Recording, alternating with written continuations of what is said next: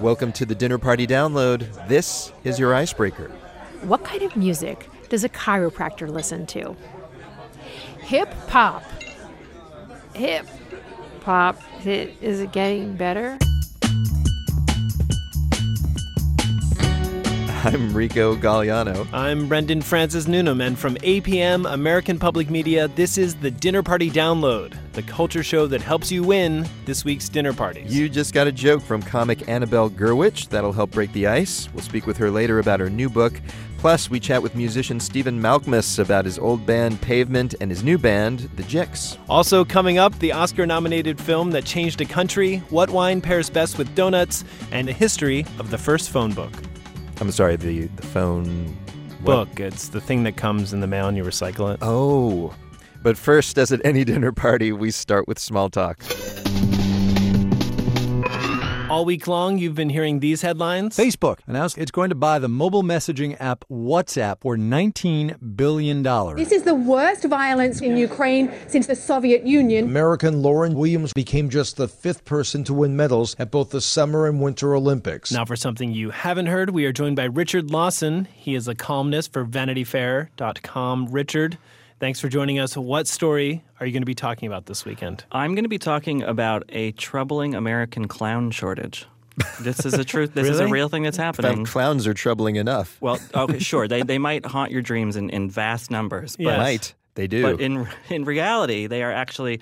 Um, this New York Daily News ran a story um, that a lot of the trade guilds that for for clowns Mm-hmm. have like huge drops in, in membership over the past roughly a decade or so. there are trade Oh. guilds for clowns. Oh yeah, and Yeah. and there aren't. It's not just one. I mean, there are several. There's one called New York Clown Alley, which Hmm. sounds like a really scary street, but it's actually So, what's happened? Have we offshored our clown jobs? Yeah. Because Cirque du Soleil is Canadian. That's There you true. go. Yeah, maybe notions of clowning have changed, but also just it's an age thing. And someone from the New York Clown Alley said, you know, talking about the kids these days, he said they're thinking about everything other than clowning. Oh my God. So- These millennials. Yeah, exactly. The lazy, shiftless millennials.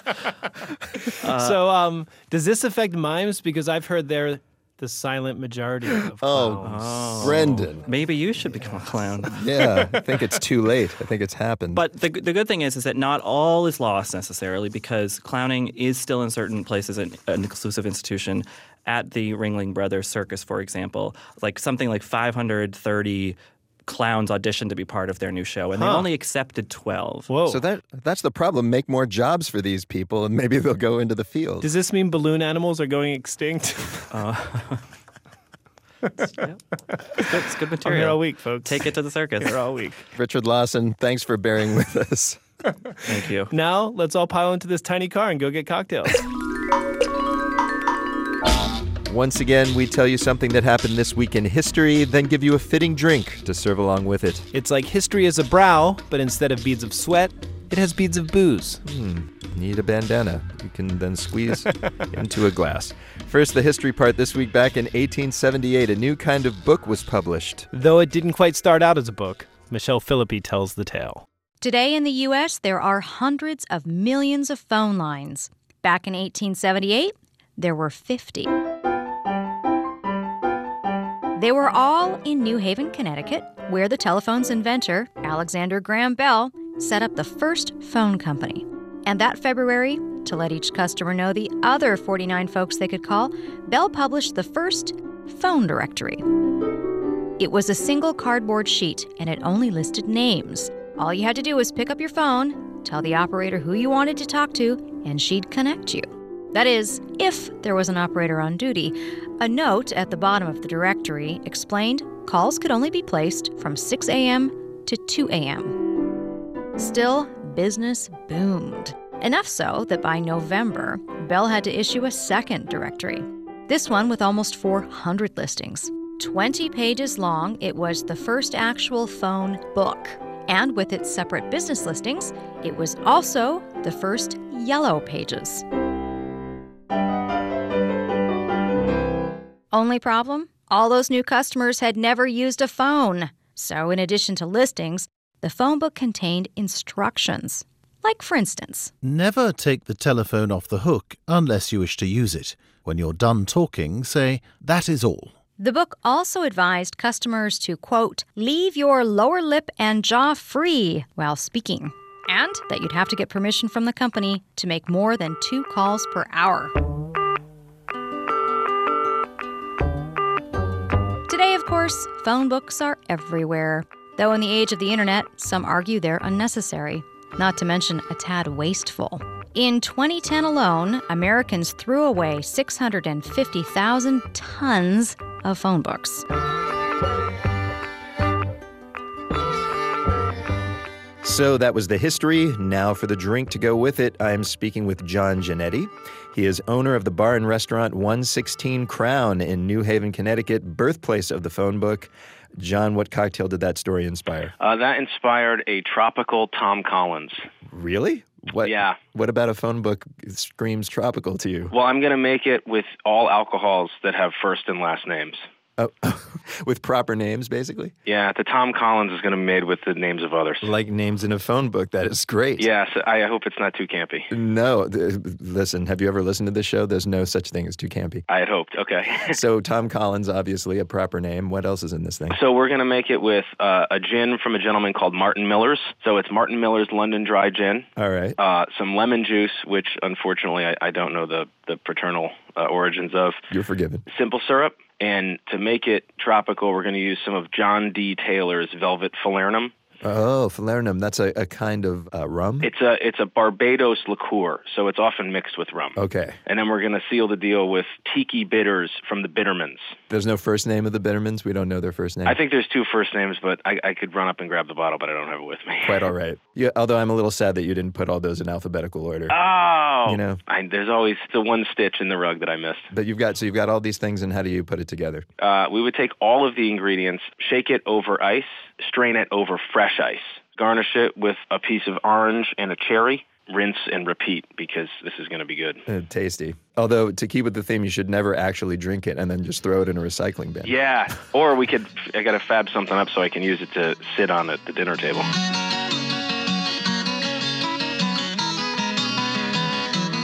So, Brendan, remember back in the day when you would meet someone cool and afterwards they'd be like, "Look me up. I'm in the phone book."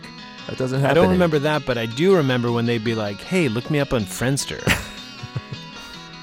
In fact, that just happened to me. Mm, wow. Speaking of which, people, you can look us up on Facebook. For now, for, For- the time being. For now, we post our cocktail recipes there as well as on our website, dinnerpartydownload.org.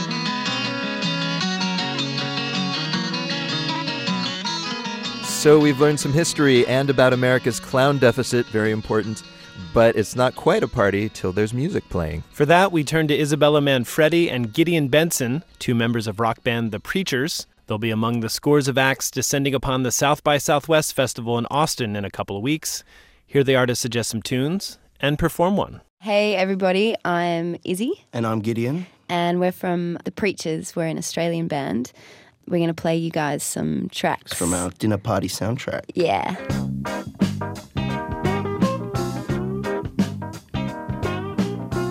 When I have people over for dinner, I like to put on something mellow when they come over. Like um, JJ Cale's one of my favorite, favorite, favorite people to listen to, especially when I'm cooking. It's something that I guess people can switch off to and listen to, or you can talk amongst yourselves. Quite Yeah, my favorite JJ Cale track is this song called Lies.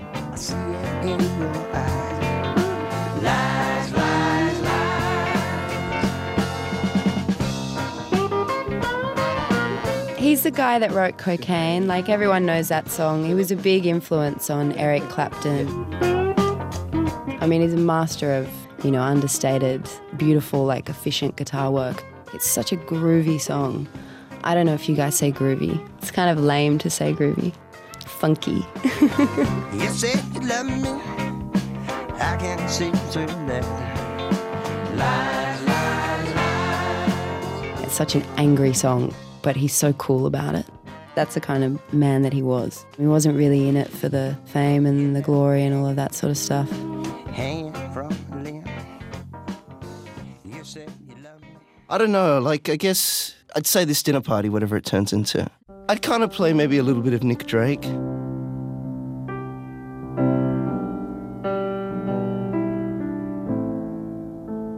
Really? You want to send everybody to sleep? No, it's not sending everyone to sleep. I think it's just something you can listen to while still chatting over. You know, like I don't think everyone's quite ready to just, you know, the couple in the room aren't quite ready to get up and have a little ballroom dance in the corner yet. Saturday sun came early one morning, the sky so clear. Uh, I'd probably kick off. I'd probably like after after that, like I'd probably kick off with something like um, "Keys to Your Heart" by 101ers. 101ers was um, Joe Strummer's from the Clash. Joe Strummer from the Clash, one of his early bands. The song's called "Keys to Your Heart." I think it was one of the first songs he pretty much ever wrote. Yeah. Um, and he sort of muscled his way into that band. Like they just thought he was a bit of a, a loser. He used to go to all the shows and just hang out. Piss off, Joe. Yeah. Get out of here.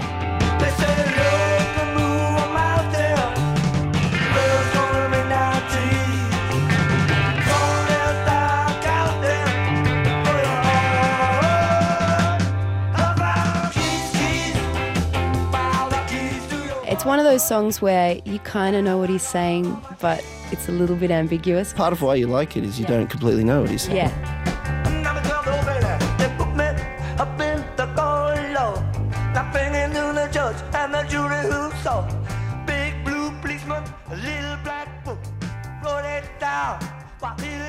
And if people at their dinner parties want to play our track, we would probably suggest one of Gideon's. It's called Dark Times. The title suggests that it's a downer, but it's not. It's about, you know, whatever happens, that no one's going to leave you. Everything's going to be okay kind of vibe. Even if they leave early, they're going to call tomorrow and say they had a lovely time.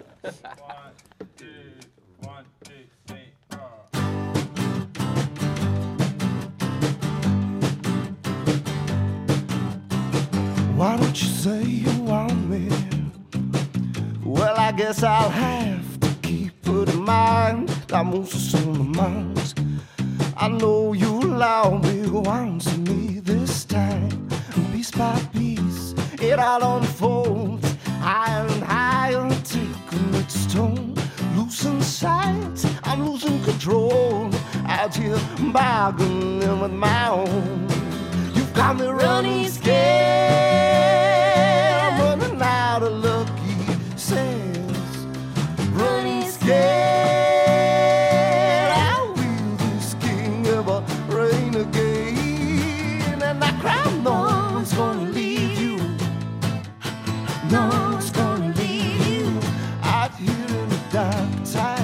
dinner party soundtrack from Isabella Manfredi and Gideon Benson of the band The Preatures. That's Creatures with the P.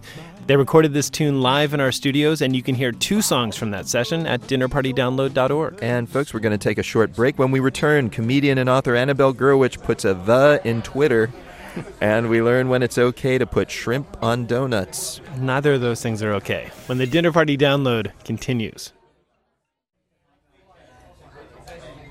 Welcome back to the Dinner Party Download, the show that gives you an edge in your weekend conversations. I'm Rico Gagliano. I'm Brendan Francis Newnam. In a few minutes, we'll chat with Stephen Malkmus about his new album, Wig Out at Jagbags. The, the title is totally self explanatory. Most of it. Correct. Plus, we'll speak with Joshua Oppenheimer about his Oscar nominated documentary, The Act of Killing.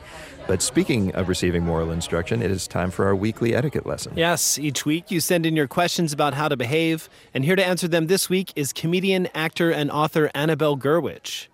For six years, she served. You're laughing at your name. Well, no, I know. All the things they have to just in Los Angeles, everyone's a hyphenate. That's right. Yeah. Like uh, my son's pediatrician also plays in a band. Wow. I got- How's your son's health? Not that great. I actually used to go to a therapist who's also a rabbi.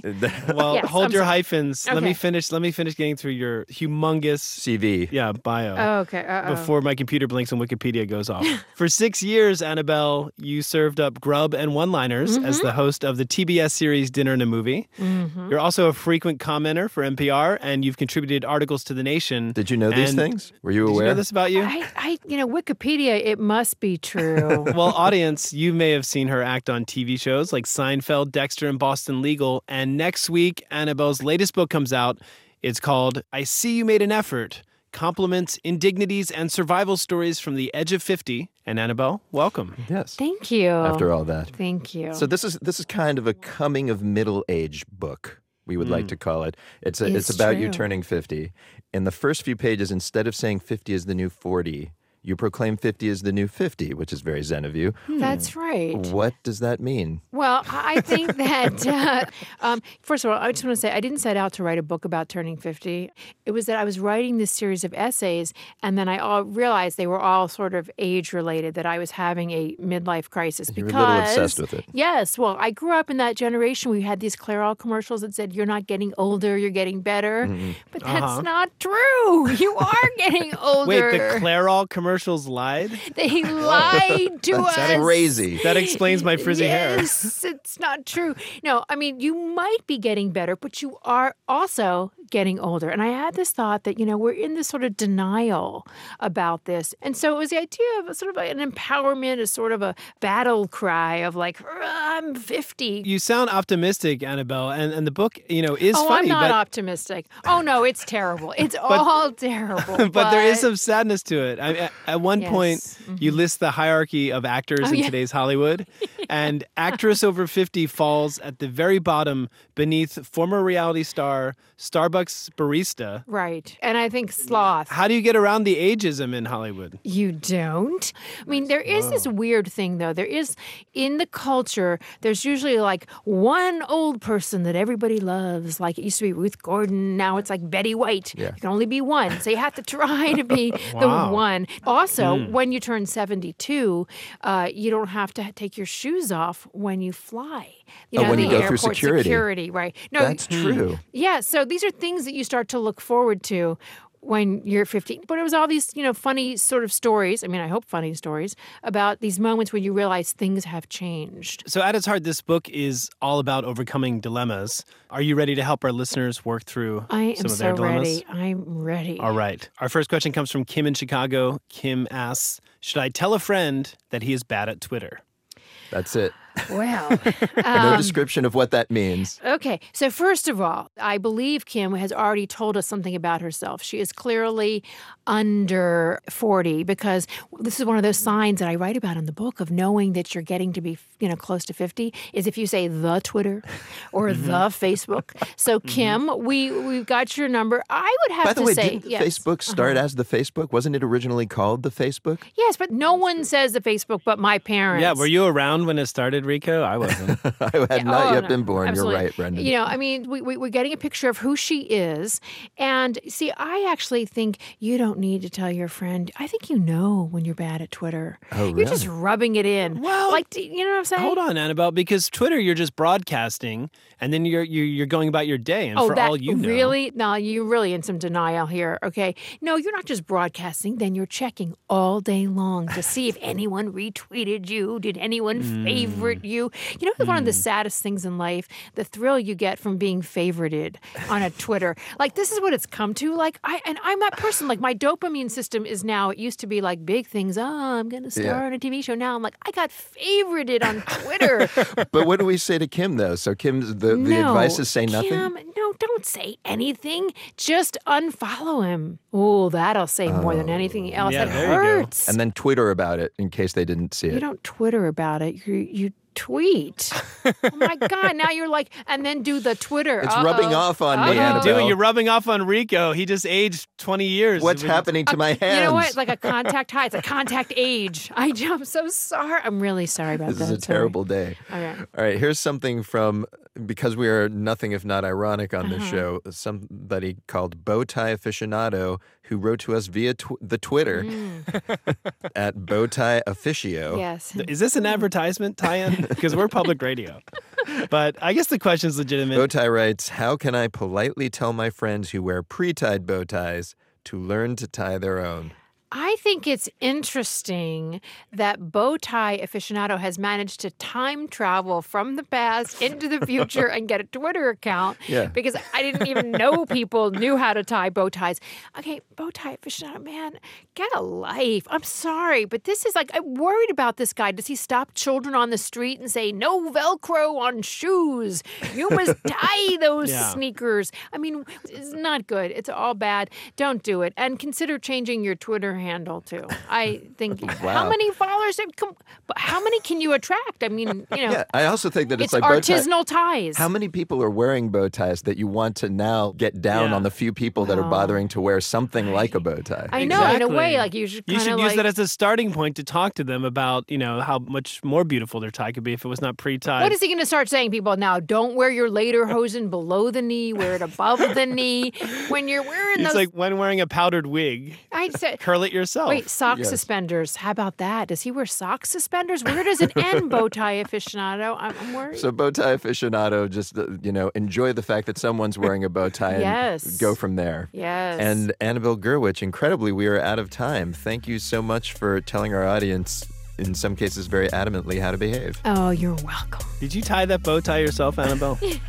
I don't even know how to tie a regular tie. Who knows these things? Comic actor and author Annabelle Gurwitch. Her new book is called I See You Made an Effort Compliments, Indignities, and Survival Stories from the Edge of 50. And folks, we urge you to make an effort to send in your etiquette questions. We will find someone who is more or less qualified to answer them. Email all queries via our website, dinnerpartydownload.org.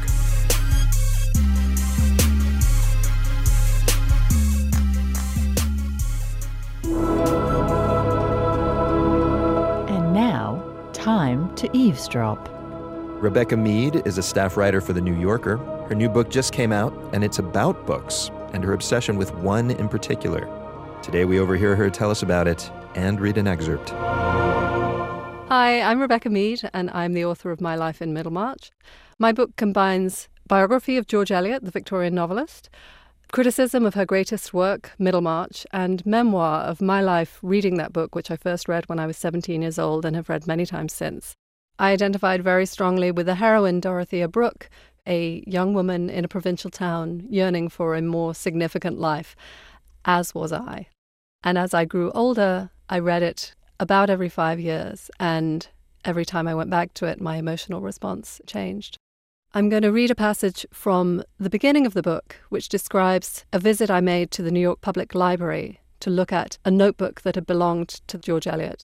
I had a surprisingly intimate encounter with George Eliot and her world and the way in which it connected to my world.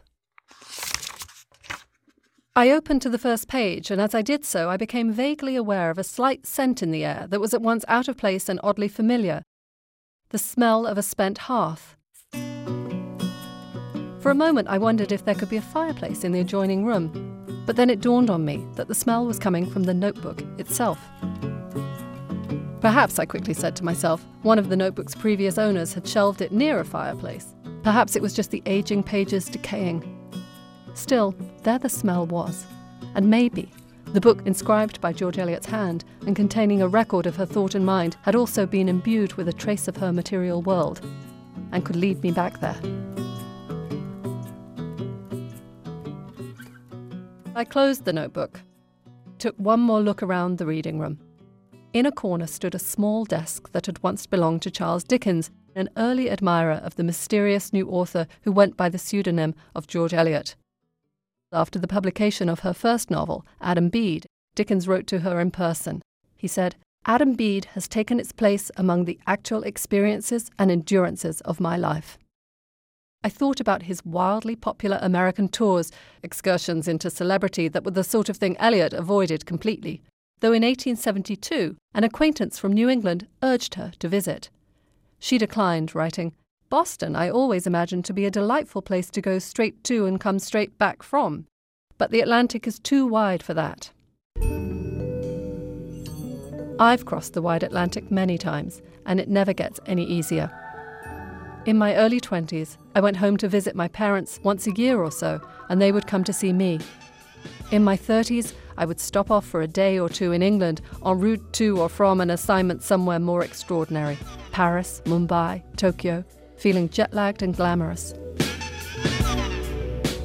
As my parents became elderly, I went back more often for walks with my mother that would be filled with accounts of doctors' visits and dinners at which my father would pour Rioja with an increasingly shaky hand. When I first left England as a young woman, I didn't consider that there would be a finite and unknowable number of times I would return. Eventually, though, each goodbye came to be freighted with the possibility that it might be the last. I left Dickens's desk, walked through the library's marble corridors, and emerged on 42nd Street. I turned into Bryant Park and claimed a chair on a gravel path under one of the towering London plane trees, a species named for the city of my birth, growing in the city I had chosen. I thought about Eliot's notebook and of what Dickens had identified the strange potency of a great book, the way a book can insert itself into a reader's own history until it's hard to know what one will be without it. It might lead us back to the library in midlife, looking for something that eluded us before.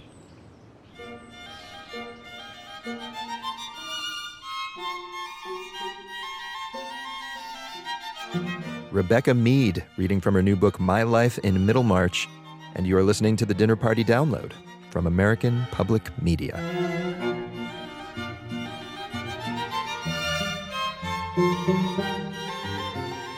And now it's time for the main course, where we talk about our favorite part of a dinner party the food. And Brendan, one of the first food stories we did on this show some time ago was about gourmet donuts. That's right. That's back when we were like, bacon in a donut? That's insane. Crazy. That arrow through the head. Of course, uh, bacon is as common as sprinkles now at donut joints. Basically. But lately, there's been another donut wave pushing the donut envelope even further. Oh, wait a My second. Envelopes made of donuts. Now that is a good idea. With this, a letter made of strawberry jam. Stuff it with cream. Market that. So last week, a place opened in LA. It's called Glazed Donut Bistro. They have a crazy menu of sweet and savory donuts. They're served with dipping sauces and booze.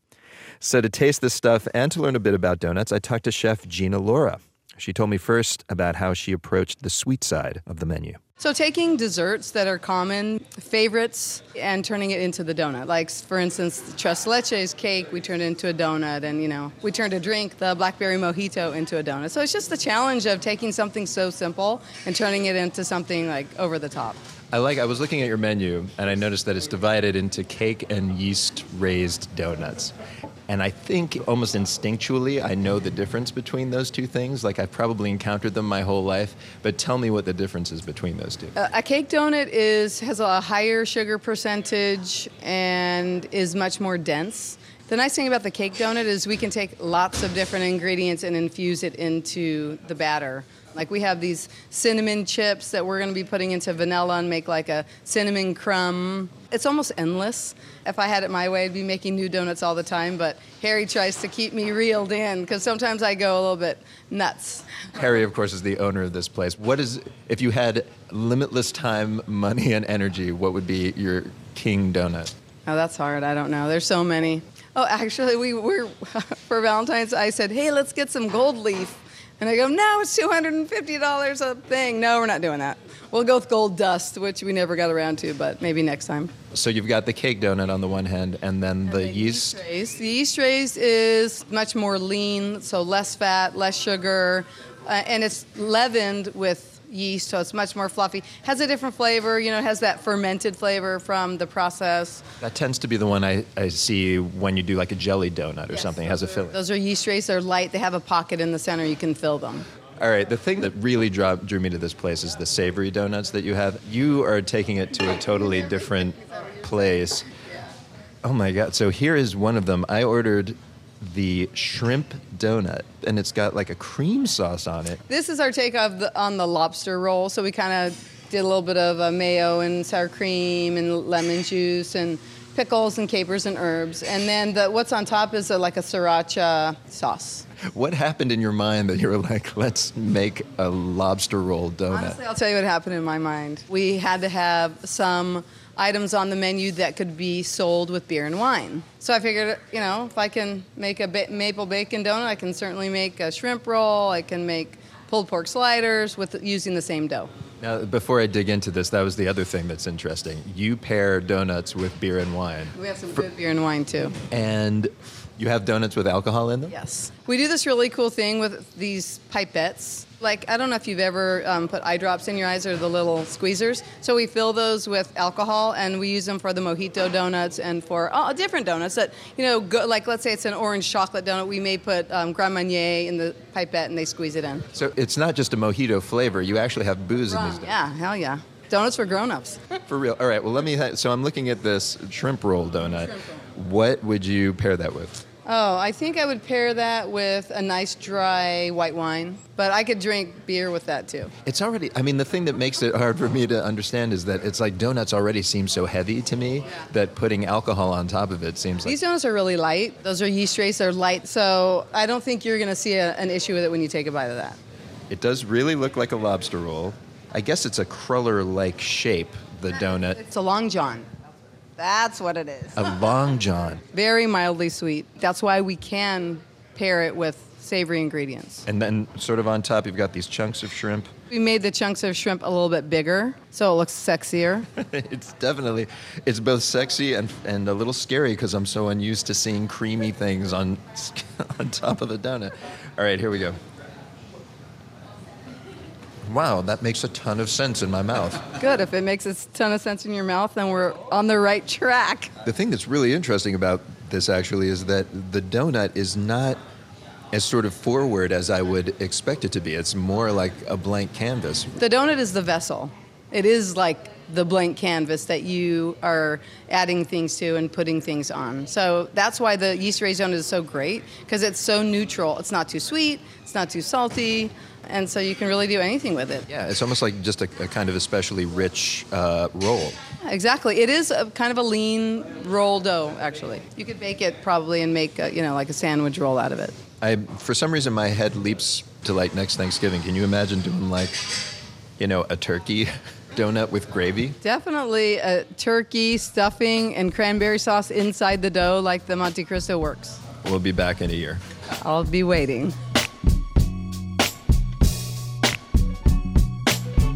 And Brendan, I also tried the following at Glazed Donut Bistro. You're about to make me jealous, aren't you? I am fried chicken stuffed in a beignet style donut with a side of maple syrup spiked with vinegar, Monte Cristo donut with a blueberry jam on the side. Wow, was there one stuffed with serious journalism in it? Because that was, I think you missed that one. That was absent. Oh, yeah. It was just plenty of gluttony. Picked up on that. All right, people, up next, we'll speak to the maker of one of the year's most provocative Oscar contenders when the Dinner Party Download continues.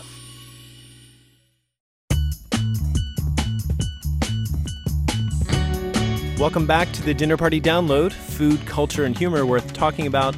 I'm Brendan Francis Newnam. I'm Rico Gagliano. Later, we hear a song called High Five that might make you high five. Mm. And in a few minutes, documentarian Joshua Oppenheimer tells us about his magnum opus. But first, it's time to meet our guest of honor. Yes, and this week it's musician Stephen Malkmus.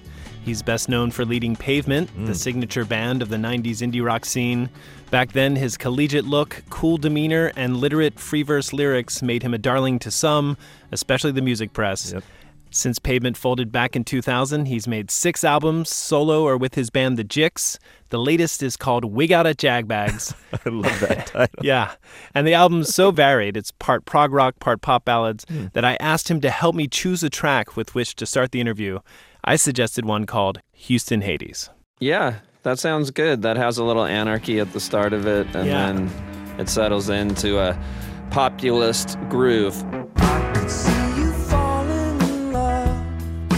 Every day people need love with all their better halves. Do the math. Everybody needs it long enough to let it go.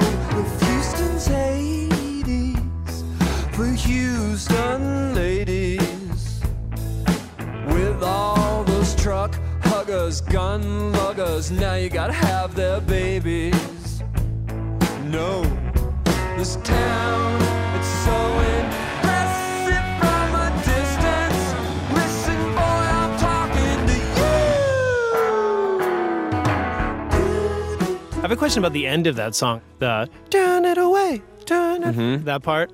How, does that part of a song evolve? Because it doesn't, you know, I don't see someone sitting on their couch adding that ender. Is that something that takes happens in practice? Yeah, it just happened a cherry on top at the end. I was trying to sing a little like Robert Smith, like imagining if Robert Smith from The Cure was in the Rolling Stones or something. Uh huh. And um, but he's singing about tearaway jerseys, which kind of incongruous image. Yeah, I imagine yeah Texas Longhorns in the '70s with their tearaway jerseys and stuff. Uh, What a window into your brain, Robert Smith and the Texas Longhorns. yeah, but you know that the gothic uh, stylings of Robert Smith are really popular with suburban uh, Dallas teenagers in the 80s.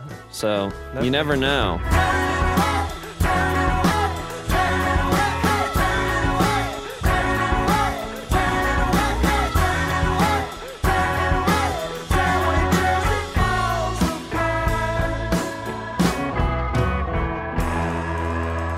Who is your ideal audience for this album? Um, the audience sort of picks itself. I mean, we just want an audience, you know, obviously one that's not like, you know, fascist. You want good people to listen to your music? Yeah, a mix of male, female, um, all demographics would be fine, you know, except those that I stipulated are not welcome. But when you're writing songs, does that help focus your mind sometimes to like who who the audience is, or is that just as not even part of the I equation? don't know, you know, I just I want things to be catchy in my mind and attainable with my levels of talent. Mhm. So, you know, I try to keep grounded that way. You have two daughters now, and I've Mhm. read in several interviews you talk about their love of pop, like Lorde, Lady Gaga. Mm-hmm. You said that uh, Daft Punk was getting a lot of play in your house recently. Do you ever think about writing a, a song like that, just like a pure radio friendly? I mean, I take influence from those people occasionally in my lyrics and stuff. I'll throw in something kind of universal or written with uh, an eye towards not what I really think, but like what the song should will trigger in people. Can you give me an example of that? Um, well, there's like we grew up listening to the music from the best decade ever. We grew up listening to the music from the best decade ever. Talking about the ATDs. It's just kind of I could see Katy Perry writing this, kind of like Teenage Dream, but I, am having good success with this kind of low stakes personal thing that we're doing, and I like that. So, When was the moment you realized that you were going to be a musician your whole life? well, I think when uh, we made a record in Pavement called Slanted and Enchanted, and then Crooked Rain was the second one, and those made me feel pretty confident that I could at- at least exist in a level that I was used to, which was, I don't know, like Maxwell's. Perhaps you know there was a venue in, in Hoboken, New Jersey that Yeah, was kind of like a small club. And, you know, those were my aspirations to be able to play there. Mm-hmm. And I was pretty sure I was going to be able to play Maxwell's for like eight years at, at that point. And then Um, what was your plan going to be after that eight years? maybe we would graduate to Irving Plaza or something. but uh, if it didn't happen, I would just reassess. At the time, you were a security guard at the Whitney Museum, um, and you were kind of a preppy group. I think you once described Pavement as nice suburban kids. H- how did your parents feel about your career choice? Well, you know, I went to university, they paid for it. So that was maybe something that I was supposed to uh, parlay Mm-hmm. Into into, a middle class life like theirs. Yeah. And uh, I'm sure they wouldn't have thought of uh, music as making that happen. I mean, we were from Los Angeles. There's a lot of entertainment people, but we were on the Ronald Reagan side of the street. um, even though he was an entertainer, the, Yeah. you know, he was a f- more of an Orange County Republican. Yeah. That was the archetype, not the uh, Jack Nicholson or or uh, Steve McQueen or something. All right. Well, we have two standard questions we ask our guests, be they Reaganites or Nicholsonites. And the first one is What question are you tired of being asked in interviews? It's uh, with music. People ask you um, what came first, the uh, words or the music. And, uh, you know, for 99% of us, it's always the music. And it's kind of obvious that uh, in music that you need the music first. So the words can actually fit in the song. All right, so the second thing we ask of our guests is tell us something we don't know. And this can be either a personal thing that you haven't shared in interviews before, or it could be an interesting piece of trivia about the world. Hmm. This isn't even going to be particularly interesting, but uh, my daughter, one of her um, friends, her name's Helena, and Okay. uh, her mom's name's Britta, and you don't know that. Um, also, she she grew up in uh, Lawrence, Kansas. The first concert she went to Britta. was uh, Britta. Britta, yeah, it was Mighty Mighty Bosstones and Skankin' Pickle. So Huh. I don't think anyone knows that. And when I was looking on my notes on my iPhone, I had when I saw you were going to ask that question, I, I had written Skankin' Pickle just What- to remember is that. Skankin' Pickle? Skankin' Pickle's a ska band also. Okay. Um, like Mighty Mighty Bosstones, and I just kind of wanted to remember Skankin' Pickle. Certainly an obscure fact. So your daughters are 10 and 7, so I imagine you talk to their friends' parents a lot when you're, you know, waiting to pick them up from school and stuff. That's true. that's part of it, you know. I mean, that's reality. Do you find that their friends' parents are fans of your music? Um, a couple. Mm-hmm. You know, not really. I know there's some Black Crowes fans. The important thing is do their do your kids know that they have a cool dad yet? Oh, they know. Yeah. Yeah. They think I'm a rock star, you know, but just they don't know what that means exactly. they think anyone who plays in a band's a rock star, which Yeah. is, you know, good for your ego. Yeah. I suppose. Or you might feel hollow knowing that it's not true.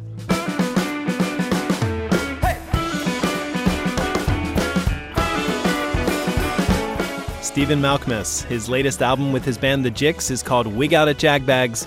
And full disclosure, I'm a recovering pavement fan. Me too. Surprise! Yep. The full extent of my geekdom is in evidence in the longer version of our interview, where we talk about Lou Reed's thoughts on pavement, the location of the town box elder, and whether Malkmus is the Matlock of indie rock. Because the world needs to know.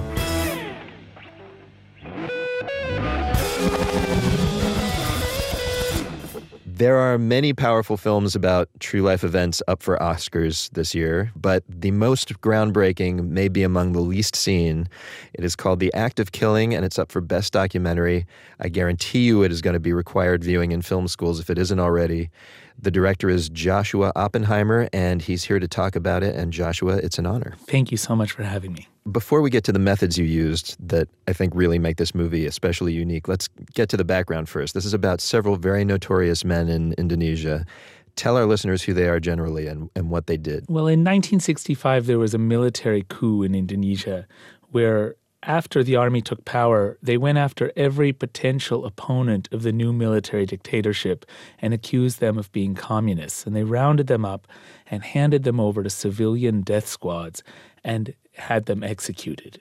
And the men who did this, the civilian death squad leaders who did this, have essentially been in power ever since. They've never been forced to admit what they've done was wrong. And so when you speak to them and ask them about what they did, rather than deny it, they boast about it. And to understand the nature of their boasting, why they're boasting, how they want to be seen, how they see themselves, and to expose the corrupt regime that they've built, I gave them the chance to dramatize what they've done. Basically, that you gave them the opportunity to make a film in which they reenacted their own mass killings.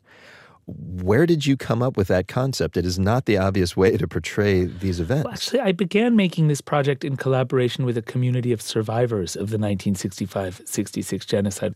And they'd asked me to make a film with them about why they are afraid, about what it's like for them to live with the perpetrators, the death squad leaders, still in positions of power around them.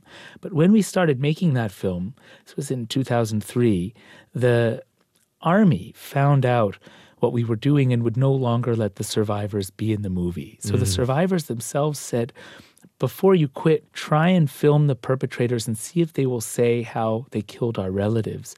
And a little unsure if it was safe to approach the perpetrators at all, I did so, and to my horror, found that every single one of them was boastful, but also taking me to the places where they killed and launching into spontaneous demonstrations of Mm. how they killed. complaining that they hadn't thought to bring along, for example, a machete or a weapon to use as a prop or a fellow death squad veteran to play a victim. And I started to propose to the perpetrators look, go ahead and show me what you've done in whatever way you wish. I will film your reenactments, but I will also film you and your fellow Death Squad veterans talking about what you want to show and what you don't want to show and your reasons for not showing things. Exposing the nature of a regime built by victorious mass murderers. Mm, one of these uh, perpetrators actually says something along the lines of the definition of a war crime is defined by the people who win the war. That's right. And in a way, this is a film about what happens when killers win. Now, I didn't, ex- the, the, the perpetrators gradually start developing more and more elaborate uh, dramatizations of what they've done, inspired by their favorite Hollywood films.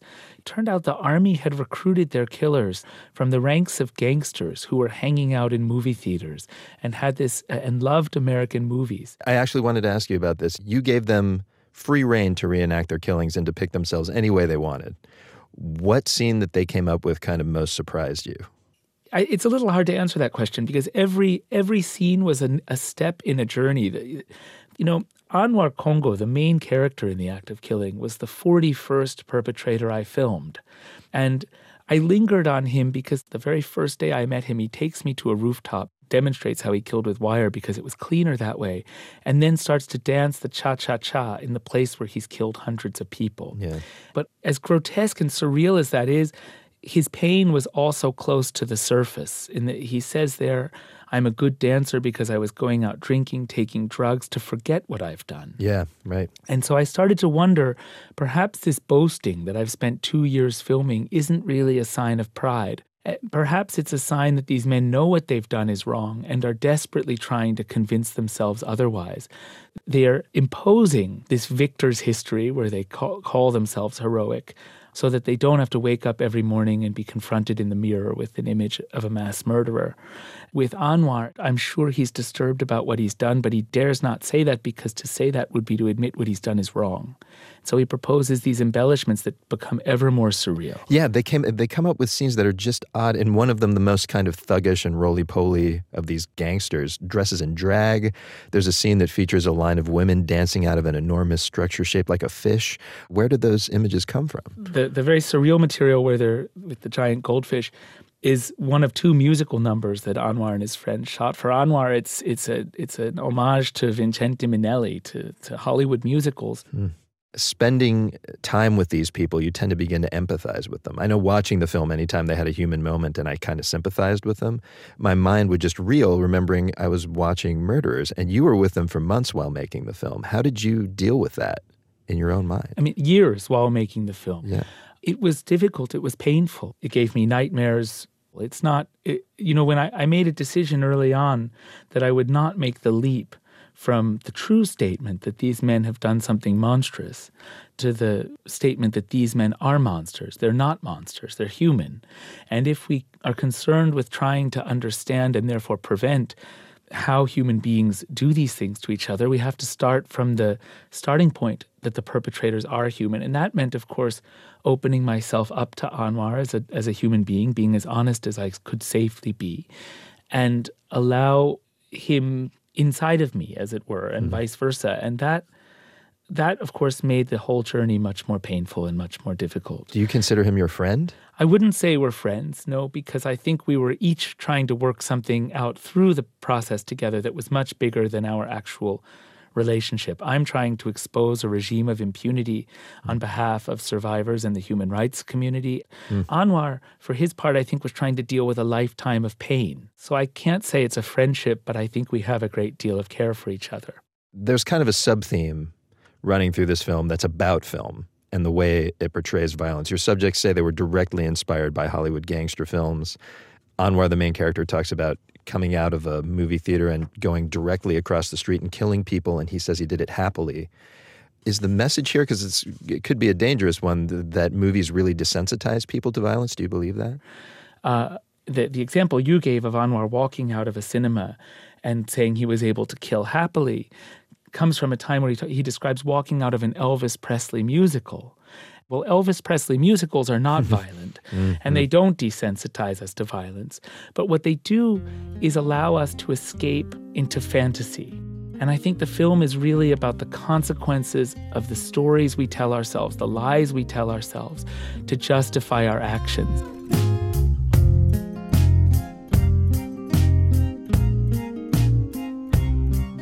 Joshua Oppenheimer. His Oscar nominated documentary is called The Act of Killing. And he says in Indonesia, where he made the film available to watch online free of charge, by the way, it's actually changing the way they talk about their country's past. And it's an absolutely stunning film. Yes, wrenching, but worth it. And folks, that is the dinner party download for this week. Thank you for coming over. Be careful as you drive home. Jackson Musker is our associate producer. Our interns are James Delahousie and Esther Mania. Engineering assistance was provided by Chris Clark and Brendan Willard. Our executive producer is Peter Clowney. And now, before we leave you, it's time for One for the Road, a song to listen to on your way to or returning from this week's dinner parties. Angel Olsen received a Best New Music designation from Pitchfork for her new album Burn Your Fire for No Witness. Here's a track from it called High Five. Bon appetit.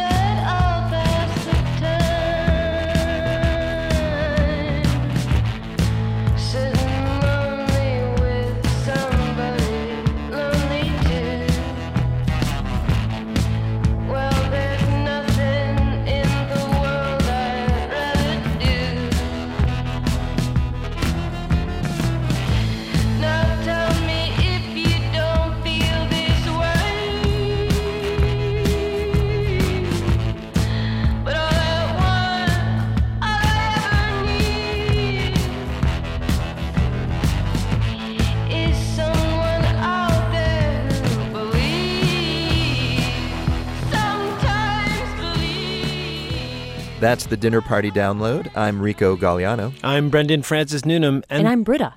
And in 1987, my favorite dish was chicken salad. Wow. Another thing we did not know.